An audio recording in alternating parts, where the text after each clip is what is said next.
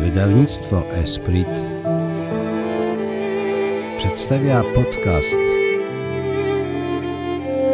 na podstawie książki biskupa Stefana Ostera Credo. Żyć wyznaniem wiary każdego dnia.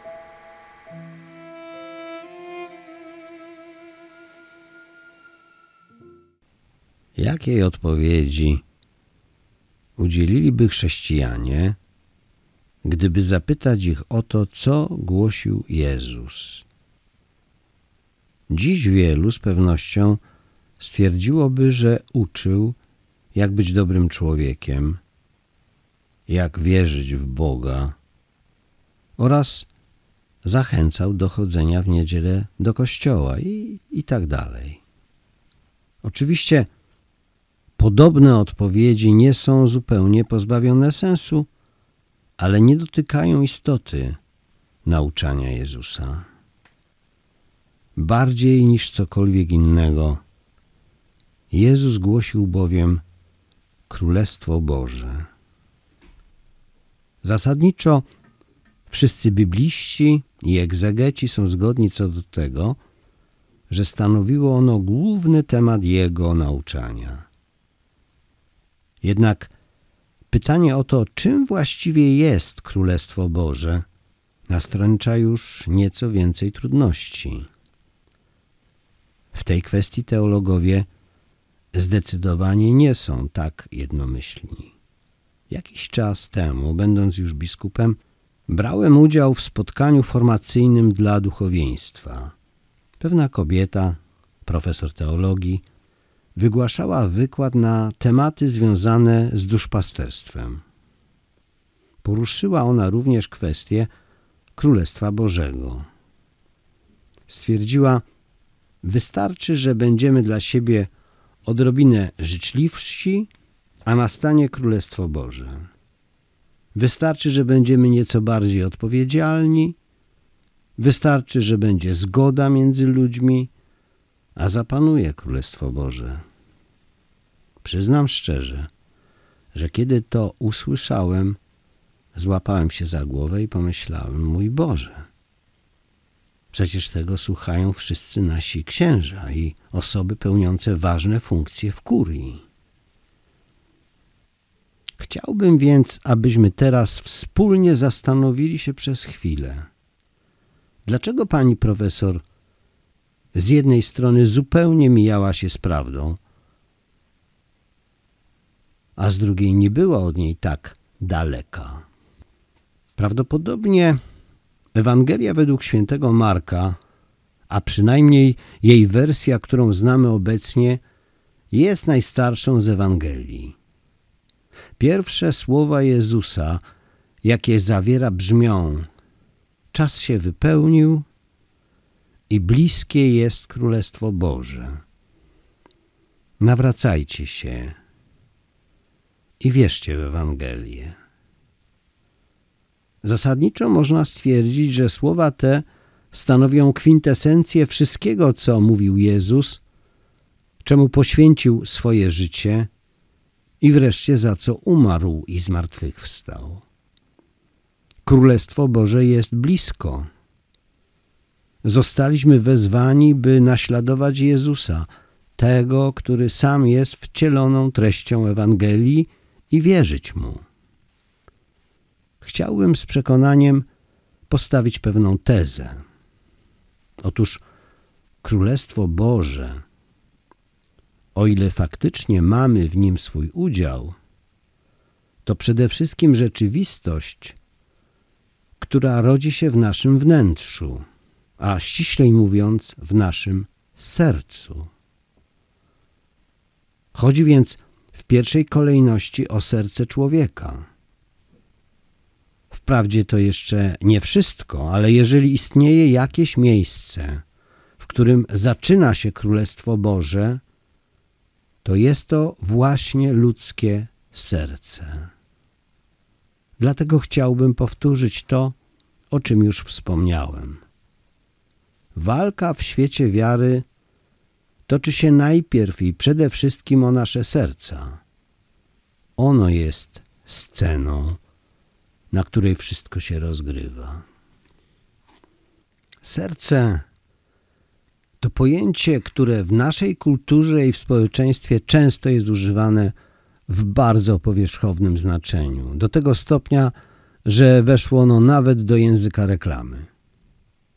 Kiedy jednak w Piśmie Świętym wspomina się o sercu, chodzi o coś wiele głębszego, o znacznie szerszą perspektywę. Aby lepiej zrozumieć, czym jest serce, przyjrzyjmy się najpierw przez chwilę człowiekowi jako całości, jego fizycznym, duchowym i psychicznym władzom i zdolnościom. Istota ludzka posiada ciało, będące jej mieszkaniem.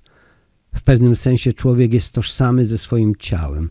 Widzimy go bowiem jako istotę wcieloną i cielesną. Jednak człowiek to coś znacznie więcej niż tylko ciało.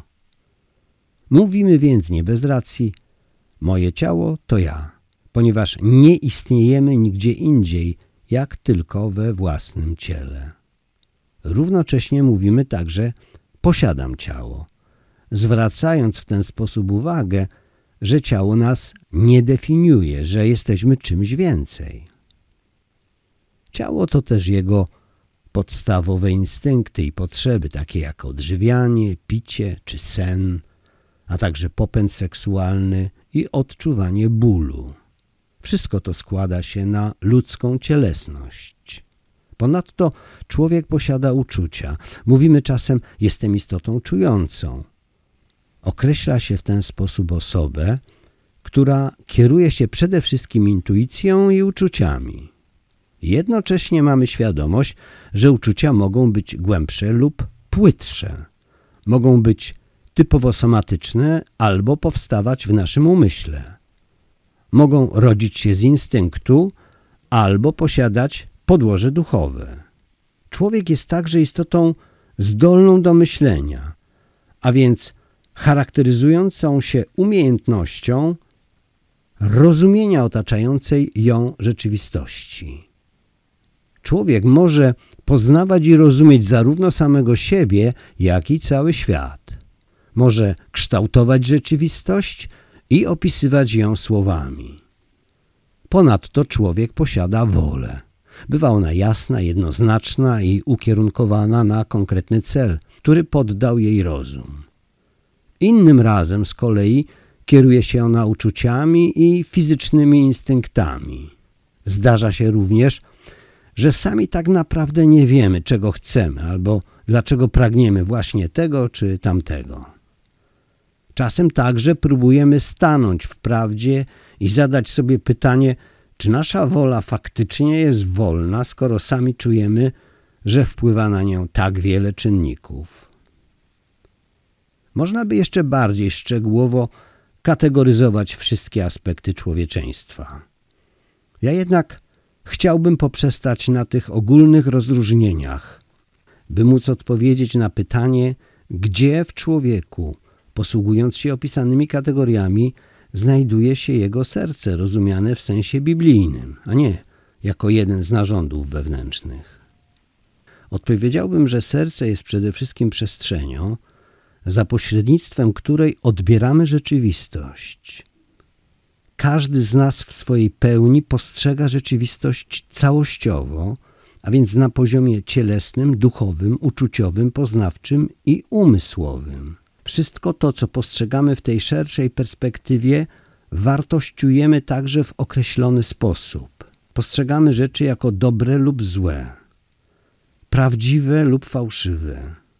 Serce jest również siedliskiem jednej z ludzkich władz, którą nazywamy sumieniem, niemieckie Gewissen. Rzeczowniki, które w języku niemieckim posiadają przedrostek G, często oznaczają jakąś całość. I tak na przykład słowo Gebirge, góry, oznacza grupę szczytów. Gebis, zgryz, wskazuje na całość uzębienia. Gewissen, sumienie, zaś na ogląd całej rzeczywistości wraz z jej kontekstem, ponieważ wszystko dzieje się w określonych okolicznościach. Można powiedzieć, że człowiek zna życie ze wszystkich stron, jest świadomy panujących w nim zależności, rozróżnia dobro i zło, prawdę i fałsz. Serce stanowi zatem centrum osoby ludzkiej. Jest ono nie tylko miejscem, gdzie rodzą się uczucia. W sensie biblijnym stanowi ono wewnętrzną przestrzeń, w której uczucia, wola i rozum spotykają się ze sobą, przenikają się i wzajemnie na siebie oddziałują. Serce jest również miejscem, w którym możesz odnaleźć sens tego, co dzieje się w Twoim życiu.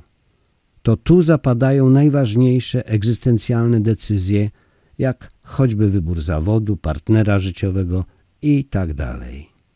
Chodzi tu nie tyle o decyzję na poziomie jestem głodny, więc zamówię sobie pizzę, ile o kwestie typu co chciałbym zrobić ze swoim życiem.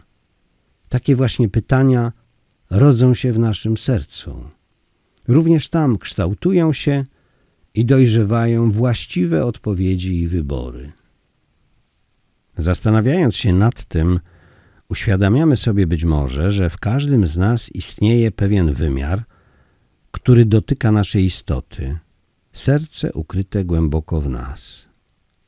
Jednocześnie często spostrzegamy, że będąc w sobie, niekoniecznie czujemy się jak w domu. Niejednokrotnie mamy poczucie utraty kontaktu z własną osobą. Wydaje się nam, że znajdujemy się zupełnie gdzie indziej, albo doświadczamy wewnętrznej niespójności. Czujemy się rozdarci od środka, rozproszeni lub mamy wrażenie, że ślizgamy się po powierzchni. Widzimy, jak wielką trudność sprawia nam czasem, by być tu i teraz w swoim sercu. Intuicja podpowiada nam, że potrzebujemy czasu, by realnie wejść w głąb siebie, skonfrontować się z pewnymi pytaniami i podjąć jakieś decyzje. Potrzebujemy czasu na ciszę, modlitwę, głęboką, osobistą rozmowę itd. Tak Często jednak nie dajemy sobie tego czasu albo nie potrafimy się wyciszyć, ponieważ zajmuje nas tak wiele różnych spraw. Zniewalają nas lęki, zranienia z przeszłości również utrudniają nam wejście w głąb, do rdzenia samych siebie. Być może żyjemy w kłamstwie lub powiedzieliśmy tak nieodpowiednim ludziom, i obecnie czujemy, że jesteśmy od nich w jakiś sposób uzależnieni. Albo wybraliśmy nieodpowiedni zawód i nie mamy odwagi przyznać przed sobą, że kroczymy zupełnie niewłaściwą drogą. To, jak i wiele innych kwestii sprawia, że trudno nam stać się ludźmi głębi, ludźmi, którzy mogą żyć tak, jak podpowiada im serce i którzy w pewnym sensie pozostają spójni w swoich decyzjach i osądach, także w stosunku do samych siebie, własnej drogi, innych ludzi, świata i spraw, którymi się zajmują. Czujemy po prostu, że często wewnętrznie nie jesteśmy u siebie. Być może nie obca jest Ci także następująca sytuacja.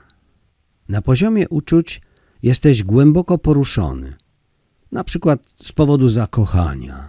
Ogarnięty tymi uczuciami szybko mówisz drugiej osobie tak. Z czasem jednak odkrywasz, że zupełnie do siebie nie pasujecie.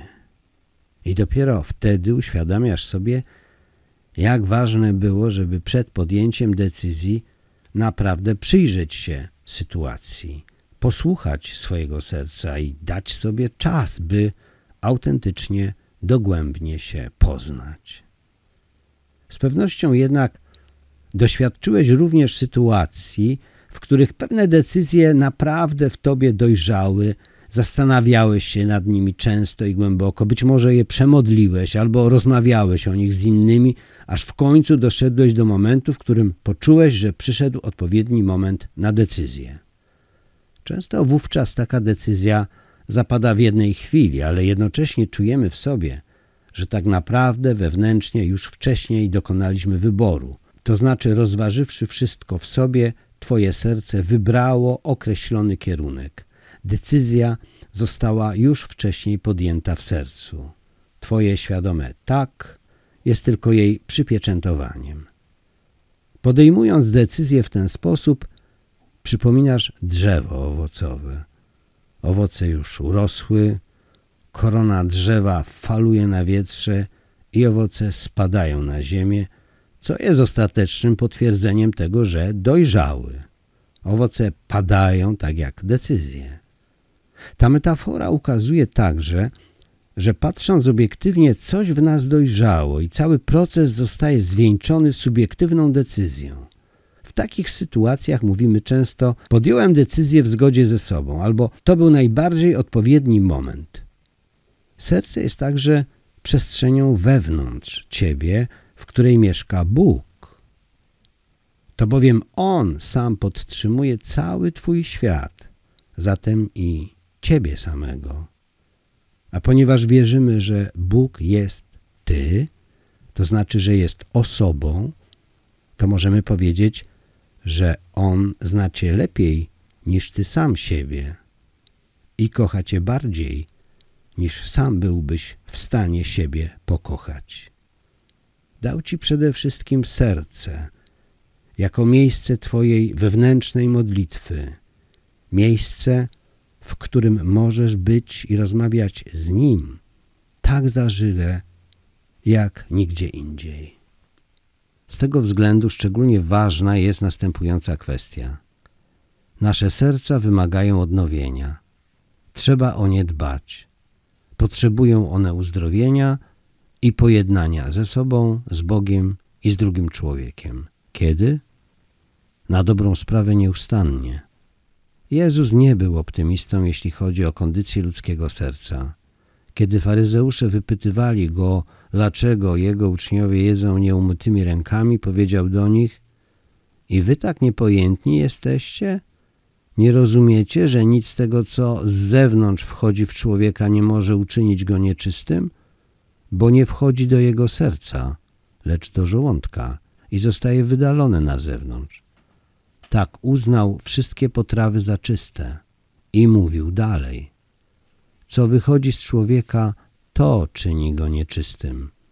Z wnętrza bowiem z serca ludzkiego pochodzą złe myśli, nierząd, kradzieże, zabójstwa, cudzołóstwo, chciwość, przewrotność, podstęp, wyuzdanie, zazdrość, obelgi, pycha, głupota. Całe to zło z wnętrza pochodzi i czyni człowieka nieczystym. Jezus wymienia postawy, które nieraz odkrywamy w sobie, a które sprawiają, że stajemy się powierzchowni, egocentryczni, zalęknieni, niedojrzali, zazdrośni, niepohamowani i tak dalej. Tak wiele przestrzeni potrzebuje w nas uzdrowienia. W jaki sposób może się ono dokonać? Bóg musi zamieszkać w naszym sercu. Do nas należy zrobić Mu miejsce, a więc pozwolić Mu w nim panować. Królestwo Boże jest przestrzenią, w której króluje Bóg, w której Panem jest Jezus. W praktyce oznacza to, że Królestwo Boże zaczyna się w Twoim sercu. Kiedy Bóg wprowadza się do Twojego serca, wierzymy, że tym samym zaczynasz doznawać wewnętrznego uzdrowienia lub uświęcenia. Nieprzypadkowo niemieckie Heil, uzdrowiony, i Heiliś, święty, czy też angielskie Hol, cały i Holi, święty, mają ten sam źródłosłów. Bóg oddziałuje na całego człowieka, uzdrawia go i porządkuje. Człowiek staje się poniekąd cały sobą.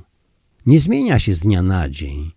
Nie kieruje się w sposób chaotyczny i nieprzewidywalny własnymi nastrojami i popędami. Człowiek Boży jest spójny, prosty, autentyczny i głęboki. Wierzymy, że wszystko to rozgrywa się w naszym sercu, w obecności Boga. Kiedy osiągamy taki stan, przekonujemy się również, że wola nie idzie już wyłącznie za rozumem, człowiek myślący logicznie, ani za uczuciami, istota czująca, ale podąża za sercem, wewnętrznym centrum nas samych. Kiedy tak się dzieje, wola stopniowo staje się tożsama z miłością. Nasze poznanie rzeczywistości jest coraz bardziej przepojone miłością.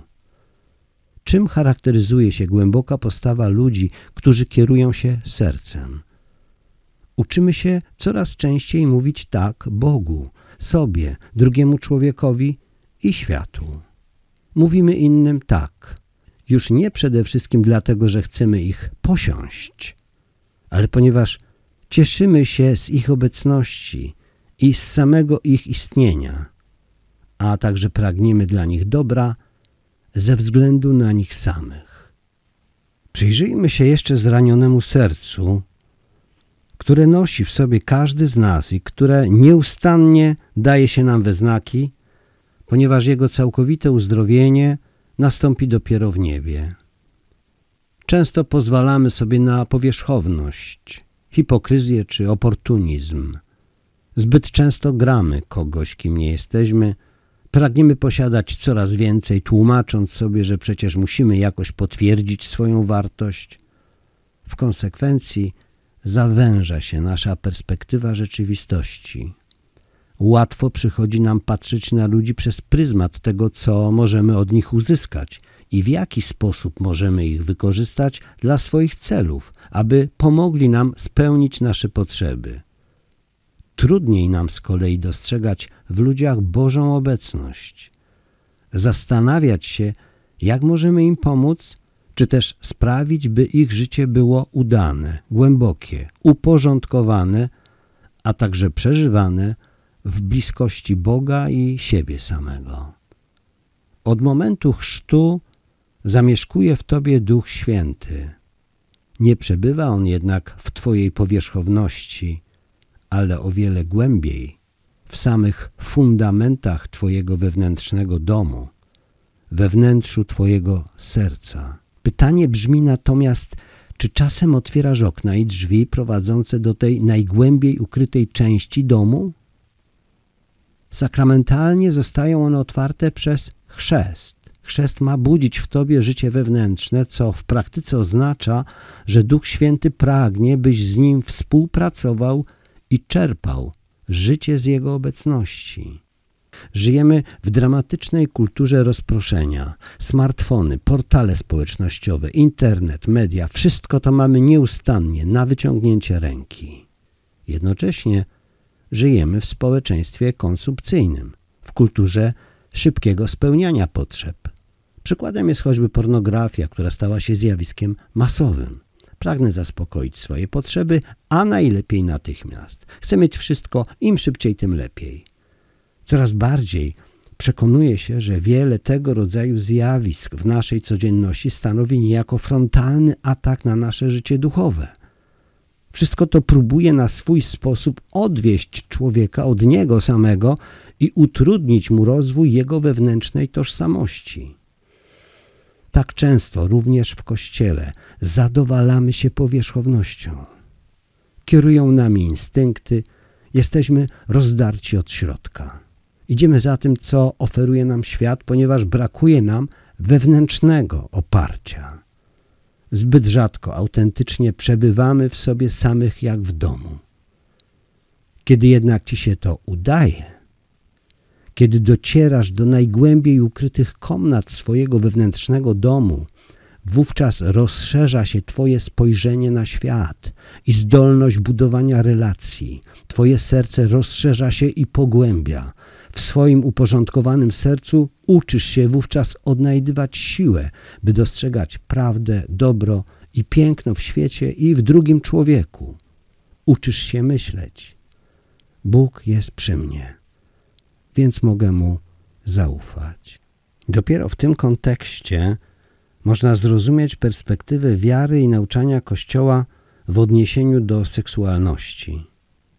Jeśli poprzez realne spotkanie z Chrystusem i pielęgnowanie relacji z Nim w Duchu Świętym odnajdziemy nową jakość życia, ale też nową siłę do budowania więzi z drugim człowiekiem, to cały proces nie pozostanie bez wpływu na naszą seksualność, która również zostanie przemieniona.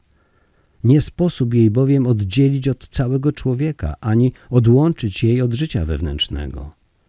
Stanowi ona integralną część osoby ludzkiej. W końcu również za pomocą ciała, a w zasadzie tylko w ten sposób komunikujemy się ze światem.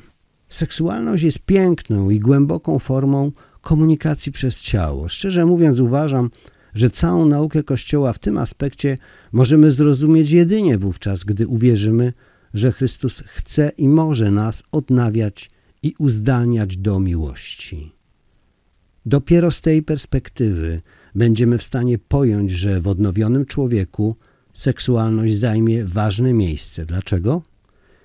Ponieważ jej istotą są relacje i zdolność do ich budowania. Wiara wskazuje seksualności należne jej miejsce. Małżeństwo mężczyzny i kobiety, którzy zdecydowali oddać się sobie nawzajem aż do momentu, kiedy rozdzieli ich śmierć i którzy są gotowi na przekazywanie życia. Seksualność wpływa bowiem na całego człowieka.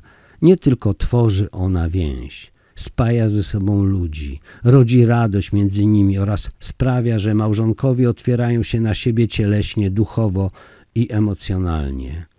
Jest ona także siłą, dzięki której poczyna się nowe życie. Jeśli jako chrześcijanie mówimy, że człowiek staje się całością, to mamy również na myśli integrację jego seksualności. Skoro więc na seksualność zamierzamy patrzeć całościowo, nie możemy zredukować jej do jednego z jej aspektów, jakim jest własne doświadczenie przyjemności. Jeśli chcielibyście zgłębić ten temat, odsyłam Was do nauczania Jana Pawła II, który mówił o tak zwanej teologii ciała.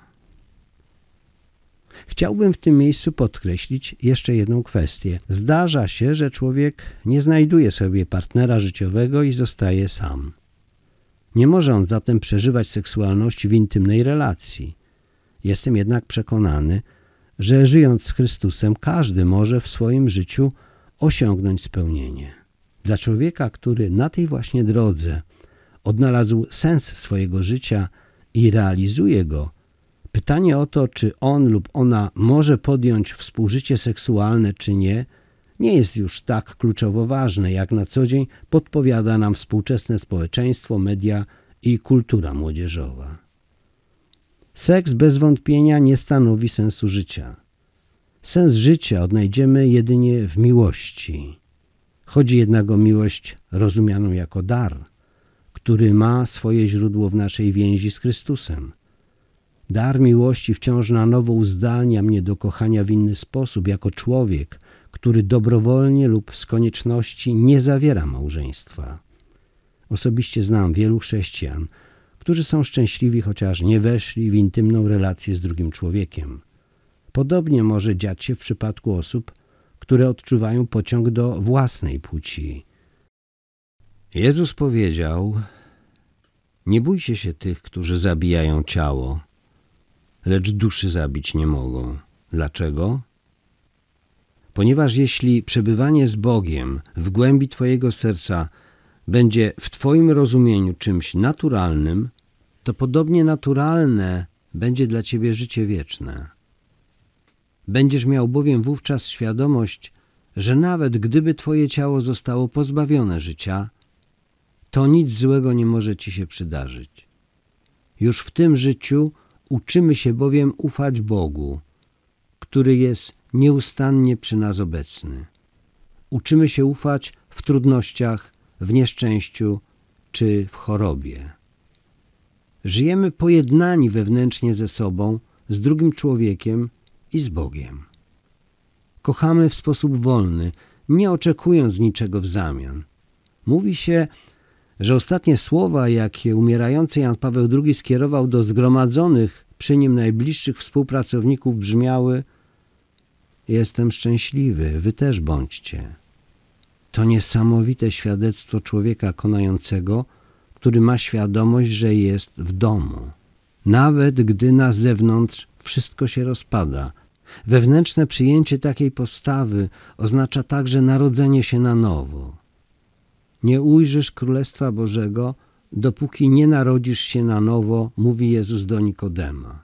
Chodzi tu o nasze wewnętrzne odnowienie i oczyszczenie, o odzyskaną czystość serca. W kazaniu na górze Jezus wyraża swoje uznanie w stosunku do ludzi o czystym sercu, zapowiadając, że właśnie oni Boga oglądać będą. Oczywiście owa przemiana nie oznacza oderwania się od świata ani wyzbycia się ciała. Jezus nie ma na myśli człowieka, który chodzi w łachmanach, snuje się jak cień i nie chce mieć nic wspólnego ze światem. Wręcz przeciwnie. Im głębiej w sobie powiesz tak temu, kim jesteś, tym bardziej wcielonym człowiekiem się staniesz. Wcielonym, a więc takim, który żyje tu i teraz. Takim, który pozostając bardzo konkretnie obecny w swoim ciele, angażuje się w życie, służy, kocha i wypełnia codzienne obowiązki, ale też potrafi się cieszyć i trwać w radosnej postawie wdzięczności, wdzięczności, która wypływa z tego, że nauczył się przyjmować rzeczy i stworzenia jako dary otrzymywane z Bożej ręki. Bez wątpienia nikt jednak nie może powiedzieć, że całą tę drogę odrodzenia ma już za sobą. Żaden człowiek nie rodzi się świętym. Nikt również nie staje się święty przez sam chrzest w takim sensie, że mógłby powiedzieć w jednej chwili pozbyłem się wszystkich złych przyzwyczajeń. Czeka nas droga. Droga w głąb. Droga ku miłości. Stanowi ona proces, który przypomina proces rodzenia. Nikt nie może powiedzieć, że jest już na mecie. Droga pozostaje zadaniem, które mamy realizować przez całe życie. Aby to było możliwe, musisz przede wszystkim pozwolić Jezusowi zasiąść na wewnętrznym tronie Twojego życia. Najczęściej bowiem miejsce to zajmuje Twoje ja, które nierzadko staje się wyniosłe. Możesz jednak swobodnie strącić je z piedestału, aby to Pan zajął należne Mu miejsce. Możesz to uczynić, kochając Go, ufając Mu i oddając Mu chwałę. Dokładnie w takim kierunku powinno podążać Twoje serce, ponieważ właśnie w nim, a więc w Tobie, zaczyna się Królestwo Boże. Kiedy już swobodnie rozgościsz się w samym sobie, a Boga uczynisz Panem swojego życia wewnętrznego, może wydarzyć się coś pięknego. Otóż zorientujesz się wówczas, że wokół ciebie są ludzie, którzy podążają podobną drogą i będziesz miał poczucie, że są oni w pewnym sensie twoimi krewnymi, ponieważ również oni przynależą do Chrystusa. Kiedy kapłan podczas kazania zwraca się do wiernych słowami Drodzy bracia i siostry, to nie jest to pusta pobożna formułka. Stoi za nią konkretne doświadczenie. Czujemy, że przynależność do Chrystusa czyni z nas wspólnoty braci i sióstr, dzieci jednego Ojca. W tym miejscu Królestwo Boże nie ogranicza się już jedynie do nas samych, ale zyskuje wymiar wspólnotowy. Gdzie są dwaj albo trzej zebrani w imię moje, tam jestem pośród nich, mówi Pan. Gromadzenie się w Jego imię oznacza, że to On stoi w centrum i jest Panem nas wszystkich. Również więc w tym wymiarze Królestwo Boże wzrasta i urzeczywistnia się w nas. Jezus nieustannie opowiada o nim, posługując się obrazami i porównaniami. Dlaczego? Ponieważ na opisanie życia wewnętrznego nie mamy innego języka, jak tylko zewnętrzne obrazy i porównania. Mówimy na przykład, że komuś robi się ciepło na sercu, albo że w jego sercu płonie ogień. Takie określenia są obrazami pewnej rzeczywistości. Czasem mówimy też, że ktoś jest nam bliski, a w stosunku do kogoś innego zachowujemy dystans. Posługujemy się więc zwrotami określającymi fizyczną przestrzeń. Za pomocą tego typu obrazów staramy się opisywać rzeczywistość wewnętrzną. Jezus potrafił po mistrzowsku na wiele sposobów obrazowo tłumaczyć zagadnienie Królestwa Bożego. Aby jak najpełniej wyjaśnić nam rzeczywistość wewnętrzną, sięgał właśnie po liczne metafory. Pozwolę sobie zwięźle opisać te obrazy. W Ewangelii według świętego Łukasza Jezus pytany przez faryzeusza o nadejście Królestwa Bożego odpowiedział Królestwo Boże nie przyjdzie w sposób dostrzegalny i nie powiedzą oto tu jest albo tam. Oto bowiem Królestwo Boże pośród was jest. Słowo pośród jest tłumaczeniem greckiego entos. Można by więc w tym miejscu użyć określenia w was. Ono nastaje w waszym wnętrzu. Tam już panuje Królestwo Boże. W liście do Rzymian Paweł pisze: Królestwo Boże to nie jest sprawa tego, co się je i pije, ale to sprawiedliwość, pokój i radość w Duchu Świętym. A więc, będąc ludźmi, których panuje Królestwo Boże i którzy pragną je szerzyć, możemy czerpać radość z tego daru. Nie to jednak stanowi istotę rzeczy. Co zatem jest najważniejsze? Królestwo Boże zaczyna wzrastać tam, gdzie człowiek oddaje Bogu panowanie nad swoim życiem. Czytałem ostatnio, że pewnego aktora zapytano w jednym z wywiadów, jaką rolę Bóg odgrywa w jego życiu. Odpowiedź była niesamowita. W moim życiu Bóg nie gra żadnej roli, ponieważ On jest reżyserem. Dokładnie o to chodzi. Czy to ja sam wewnętrznie wciąż dzierżę w ręku berło i staram się za wszelką cenę utrzymać przy życiu swoje ja, czy raczej pozwalam Chrystusowi przejąć dowodzenie? Jeśli to Jezus panuje w moim życiu, wówczas zmienia się wszystko.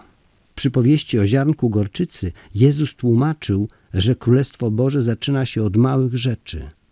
Na końcu czasów obejmie ono jednak całkowite panowanie, tak że wszystko zostanie wypełnione Bogiem, który jest Panem i któremu ta władza się należy.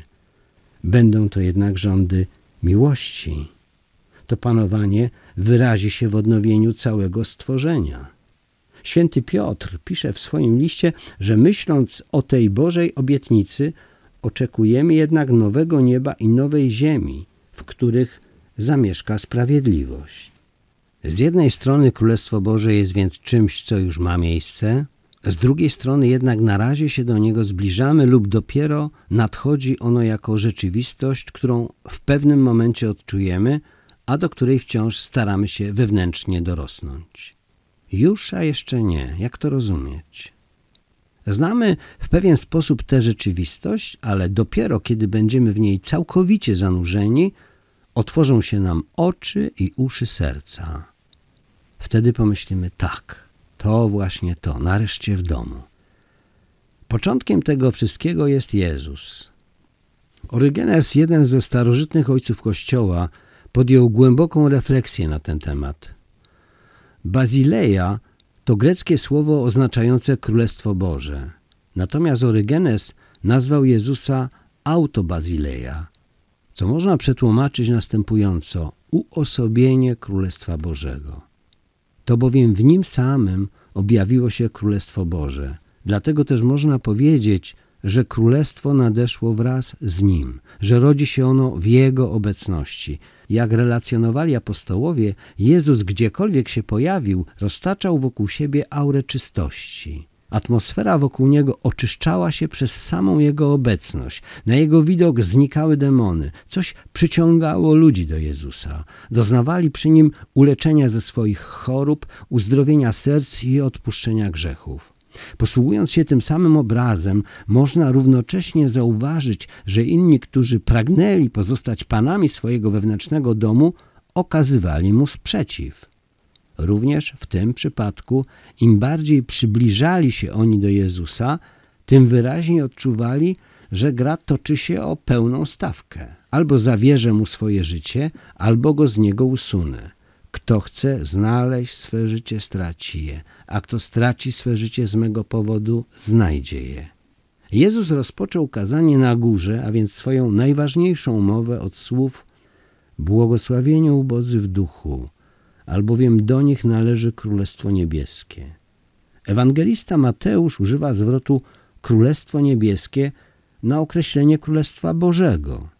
Jezus chciał w ten sposób dać do zrozumienia, że Królestwa Bożego nie da się zdobyć siłą. Nie można do niego wtargnąć i powiedzieć: Teraz jestem w środku i należy ono do mnie. Otrzymasz je jedynie wówczas, kiedy będziesz pielęgnował w sercu postawę wrażliwości, otwartości i ubóstwa. Ubodzy w sercu to bowiem ci, którzy są świadomi, że wszystko, co w życiu najważniejsze, prawdziwa przyjaźń, wierność, głęboka radość i tak dalej, zostało im dane i nie potrafią sami sobie tego wytworzyć. To, co ważne w oczach świata, pieniądze, sława, uznanie, nawet dobre samopoczucie, dla Boga nie ma znaczenia lub nie jest na tyle istotne, by mogło stać się jakąś kluczową sprawą.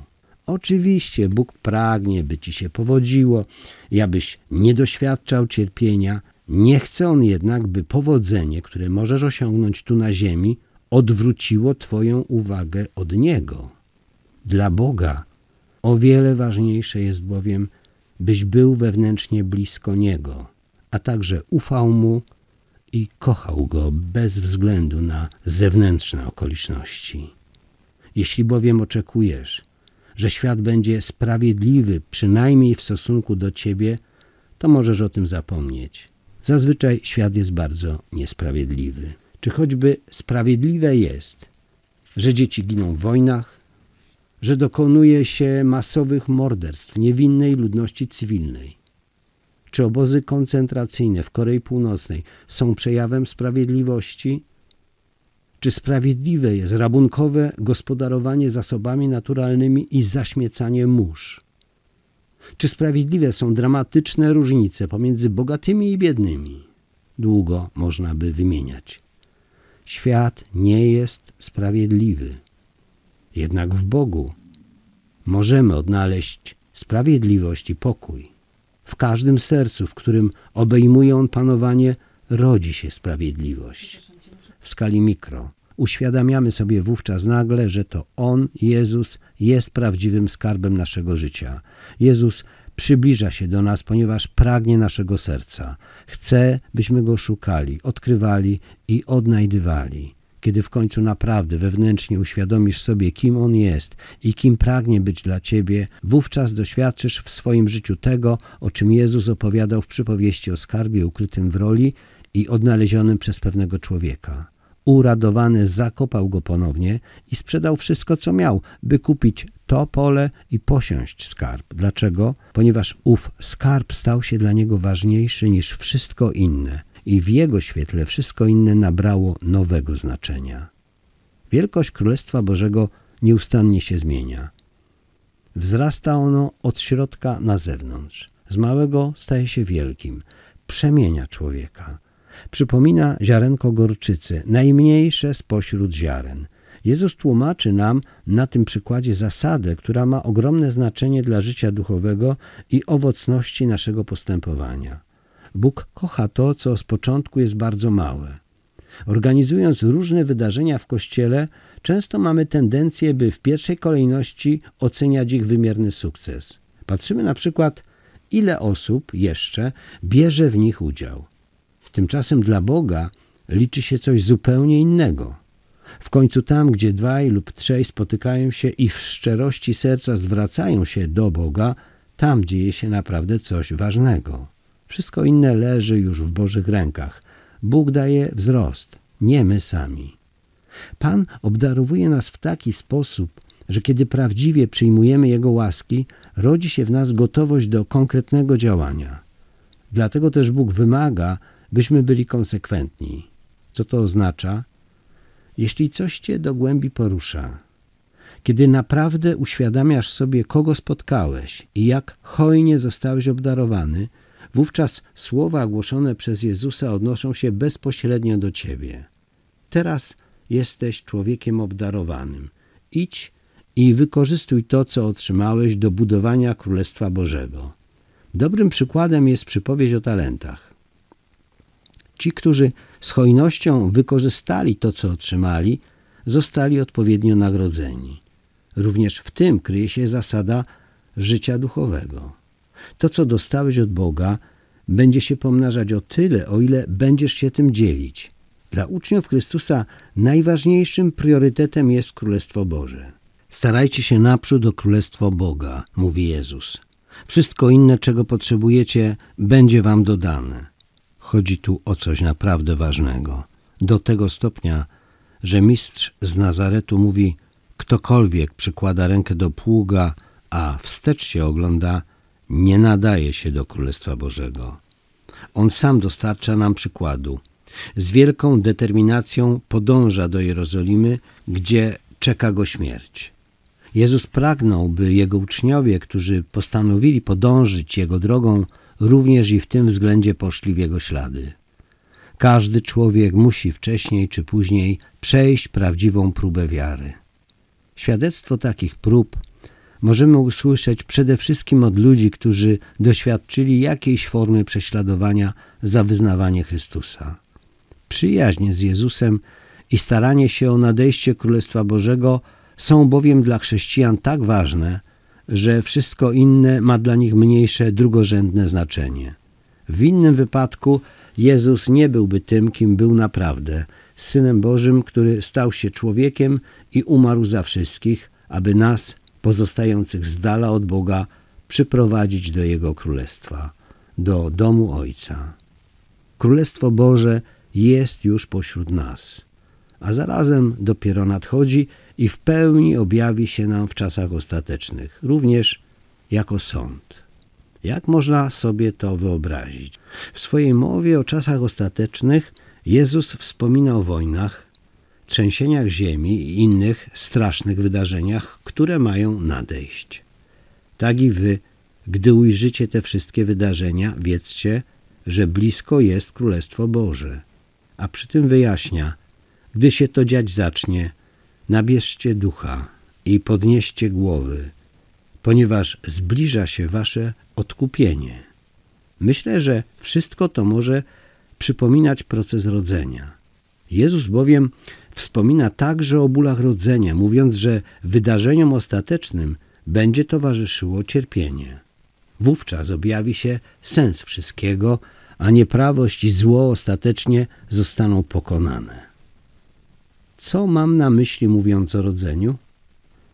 Kiedy starasz się żyć z Jezusem, zaprowadzać na ziemi Jego królestwo, próbujesz kochać, żyć sprawiedliwie i jesteś zaangażowany, wówczas spostrzegasz, że wyrasta przed tobą wiele przeciwności, niejednokrotnie w tobie samym. Dostrzegasz swój egoizm, zakłamanie, zazdrość, agresję itd. Tak I często patrząc z zewnątrz, można odnieść wrażenie, że to co złe, a więc królestwo śmierci, ostatecznie zwycięża. Jednak wspomniany sąd oznacza, że wraz z powtórnym przyjściem Jezusa całe dobro, które dojrzało w nas, wyjdzie na światło dzienne. W blasku Jego obecności ukaże się prawda, wierność i miłość. One wypełnią całą rzeczywistość, podczas gdy wszystko co złe przeminie. Często zadaję sobie pytanie, czy kiedy Jezus ponownie przyjdzie na świat opromieniony Bożym blaskiem, pełen majestatu, miłości i prawdy, sam nie będę chciał uciec i ukryć się przed Jego wszechogarniającą światłością, ponieważ jestem zbyt mały i grzeszny. Czy do tego momentu miłość dojrzeje we mnie na tyle, że naprawdę poczuję swoją przynależność do Niego? Czy On mnie rozpozna i czy ja sam będę pragnął być rozpoznany. Uważam, że idąc tym tokiem myślenia, możemy lepiej zrozumieć, na czym będzie polegał sąd. Zostaniemy ocenieni i osądzeni wedle sprawiedliwości Królestwa Bożego. W 25 rozdziale Ewangelii według świętego Mateusza znalazły się trzy przypowieści odnoszące się do Królestwa Bożego. Wśród nich jest na przykład przypowieść o pannach roztropnych i nierozsądnych. Pierwsze z nich miały oliwę do swoich lamp, podczas gdy te drugie nie wzięły jej ze sobą. Kiedy w końcu nadszedł pan młody, tylko panny roztropne były gotowe na spotkanie z nim. Oliwę można odczytać jako symbol namaszczenia. Podczas chrztu i bierzmowania zostajemy naznaczeni olejem krzyżma. Chrystus jest Mesjaszem, a więc pierwszym namaszczonym. Wspomniana przypowieść kryje w sobie wiele pytań – czy jesteś wewnętrznie zjednoczony z Jezusem? Czy jesteś Mu nieustannie wierny, nawet gdy na zewnątrz panuje noc, a ten, którego kochasz, pozostaje niedostrzegalny? Czy pozostajesz przy Nim mimo to, tak że rozpoznaje On w Tobie wiernego sługę? Czy naprawdę możesz powiedzieć o sobie, że prowadzisz życie modlitwy? Czy masz w swoim wnętrzu takie miejsce, w którym możesz się z Nim spotkać stanąć przed Nim takim, jaki jesteś i prosić, by uzdalniał Cię do pełnienia Jego woli. W dalszej kolejności pojawia się wspomniana już przypowieść o talentach. W jaki sposób to, co otrzymałeś w darze, wykorzystujesz, by szerzyć Królestwo Boga i ubogacać świat? Czy naprawdę masz na względzie Jezusa i Jego Królestwo, czy raczej wciąż chodzi Ci przede wszystkim o samego siebie? Na końcu ewangelista Mateusz przytacza wielką przypowieść o sądzie nad światem, w której pada słynne zdanie. Wszystko, co uczyniliście jednemu z tych braci moich najmniejszych, mnieście uczynili. Co to oznacza w praktyce? Kiedy uświadamiamy sobie i czujemy, że jesteśmy kochani i kiedy doświadczamy wewnętrznej spójności i akceptacji, wówczas wzrasta w nas poczucie odpowiedzialności i gotowości, by również innych ludzi, a w szczególności ubogich, kochać ze względu na Chrystusa. Z takiej miłości bowiem będziemy sądzeni. Dla mnie ten ewangeliczny obraz niesie jeszcze jedno przesłanie. Aby móc rozpoznać Jezusa w innych, a zwłaszcza w ubogich, sami musimy wcześniej dostrzec Go w sobie. Zgodzicie się ze mną? Ta interpretacja odnosi nas do wspomnianej oliwy mądrych panien, która w praktyce symbolizuje pielęgnowanie relacji z Bogiem poprzez modlitwę i zgłębianie Jego słowa. Królestwo Boże nieustannie wymaga od nas cierpliwości, gotowości, by czekać, zaufania i czujności. Jezus często powtarza: czuwajcie, bądźcie czujnego serca, nie ulegajcie lenistwu ani ociężałości. Nieprzypadkowo wspomniałem wcześniej, że dzisiejszy świat przypuszcza zmasowany atak na nasze wnętrze. Dopóki bowiem pozostaje on światem bez Boga, przyświeca mu jeden cel odwieźć nas od tej postawy, o której tu wspominam.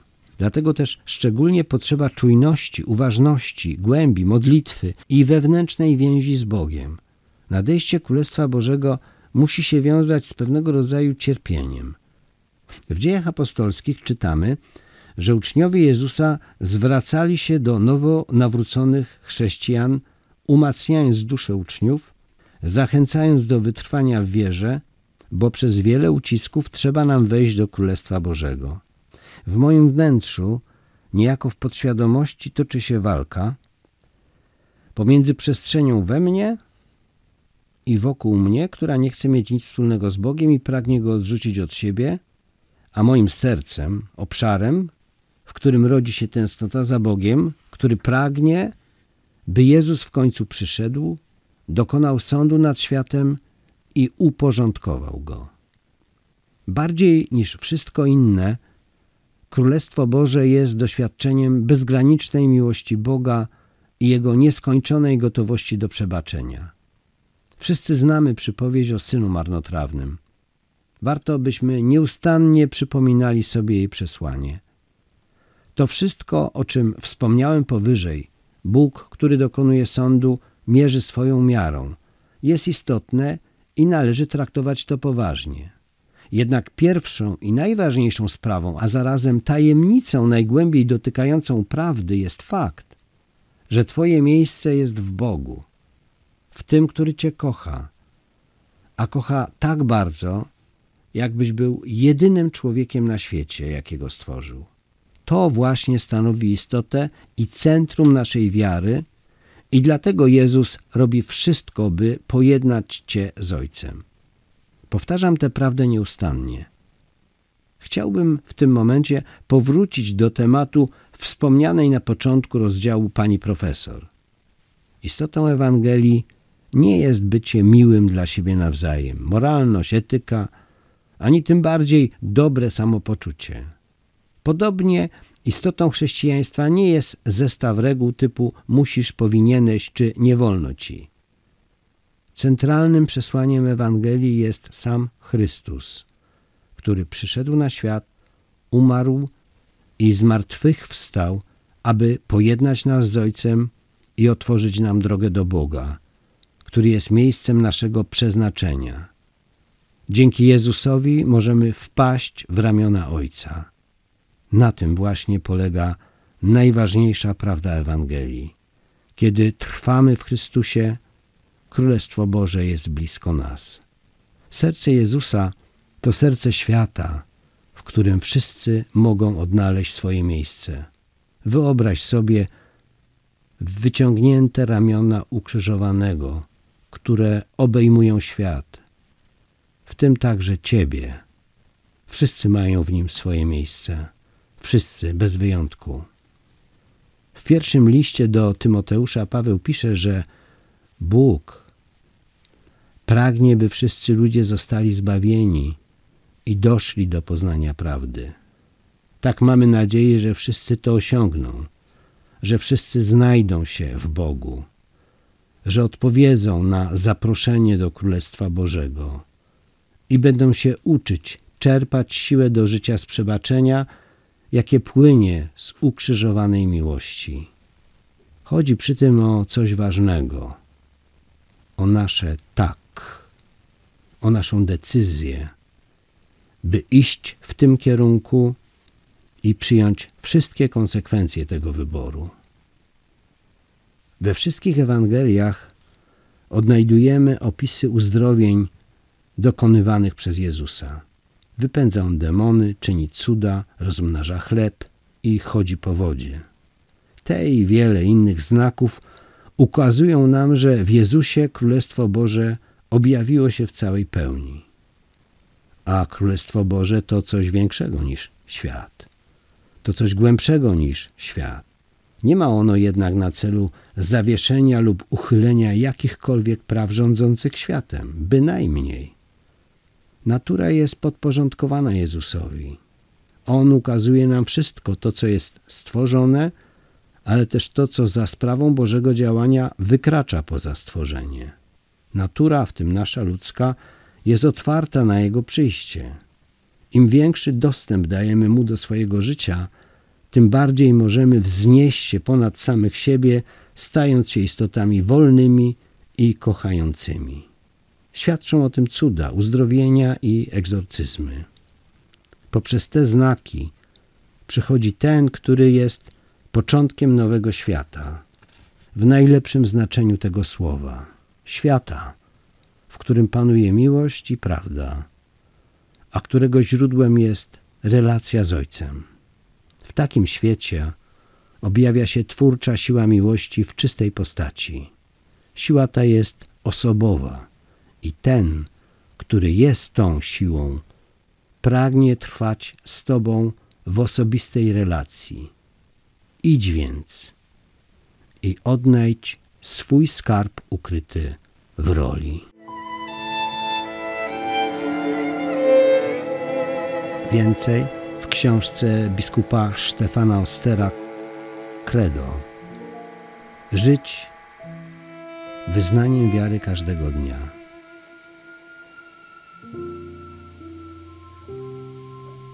Wydawnictwo Esprit.